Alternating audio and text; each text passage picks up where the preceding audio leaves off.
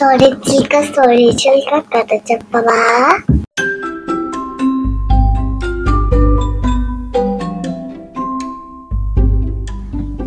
అనగనగా ప్రతాపుడు అనే ఒక యువకుడు ఉండేవాడు అతను సింహళ అనే రాజ్యానికి ఒక మంచు రాక్షసి రాజుగా ఉంటోందని విన్నాడు.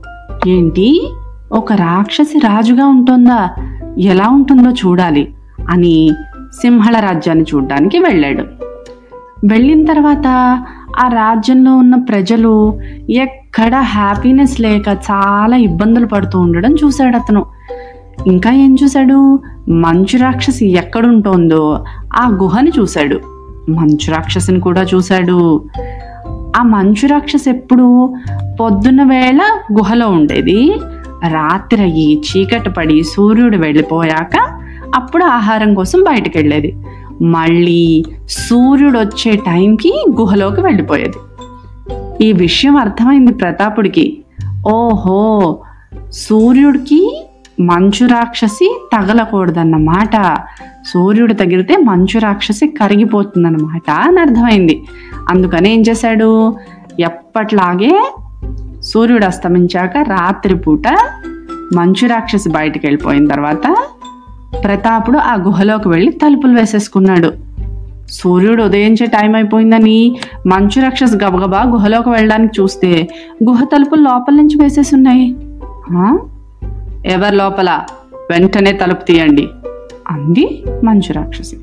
లోపల నుంచి ప్రతాపుడు నా పేరు చిట్టి గారి నన్ను ఎలా చేస్తారంటే నువ్వెవరివో చెప్పమంటుంటే చిట్టిగారేమిటి చిట్టిగారి. ముందు తలుపు తీ అంది మంచు రాక్షసి. ప్రతాపుడు అబ్బా తీస్తానుండు. ముందు నేనెవరో చెప్పనివ్వు. నా పేరు చిట్టిగారి. నన్ను ఎలా చేస్తారంటే ముందుగా బియ్యం కడిగి అంటున్నాడు. మంచు రాక్షసి అంటుంది ముందు తలుపులు తీవయ్యా. సూర్యుడు వచ్చే టైం అవుతోంది అంది. ప్రతాపుడు సరే సరే అరవకు ఈ ఒక్కటి విను. నా పేరు చిట్టిగారి. నన్ను ఎలా చేస్తారంటే ముందుగా బియ్యం కడిగి దాన్ని ఆరపోసి అంటుంటే మంచు రాక్షస ఆపుతుంది.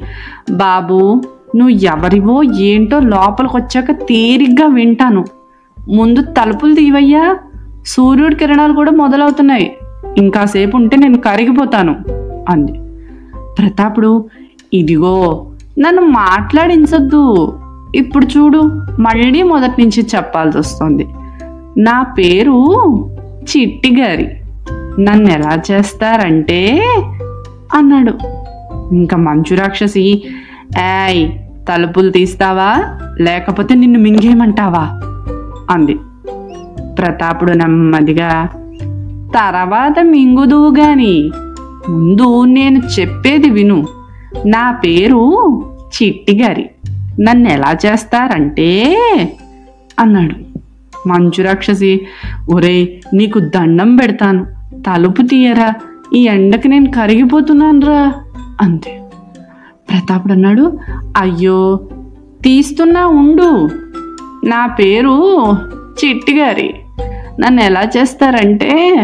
ముందుగా బియ్యం కడిగి దాన్ని ఆరపోసి ఆ తర్వాత ఇదిగో వింటున్నావా?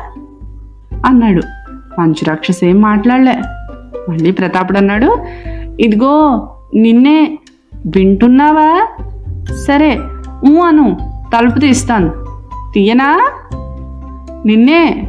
అన్నాడు. మంచు రాక్షసి ఏం మాట్లాడలేదు. ప్రతాపుడికి అర్థమైంది. మంచు రాక్షసి ఎండకి కరిగిపోయిందని. అయినా కూడా మధ్యాహ్నం వరకు ఊరుకున్నాడు. మధ్యాహ్నం అయి సూర్యుడు పూర్తిగా బయటకు వచ్చిన తర్వాత తలుపులు తీశాడు. మంచు రాక్షసి కరిగిపోయింది. ప్రజలందరూ చాలా సంతోషించారు. తన తెలివి ధైర్యం సాహసం చూపించి మంచు రాక్షసి నుంచి వాళ్ళని కాపాడాడు కాబట్టి ప్రతాపుణ్ణి సింహళ రాజ్య ప్రజలు రాజుగా ఎన్నుకున్నారు. అందుకని ఎప్పుడు మనం తెలివితేటలు ధైర్యం సాహసం కలిగి ఉండాలన్నమాట. సరేనా? స్టోరీ కంచికి చిలక ఇంటికి. హలో గాయస్ మీకు ఈ కథ నచ్చితే లైక్ చేయండి షేర్ చేయండి.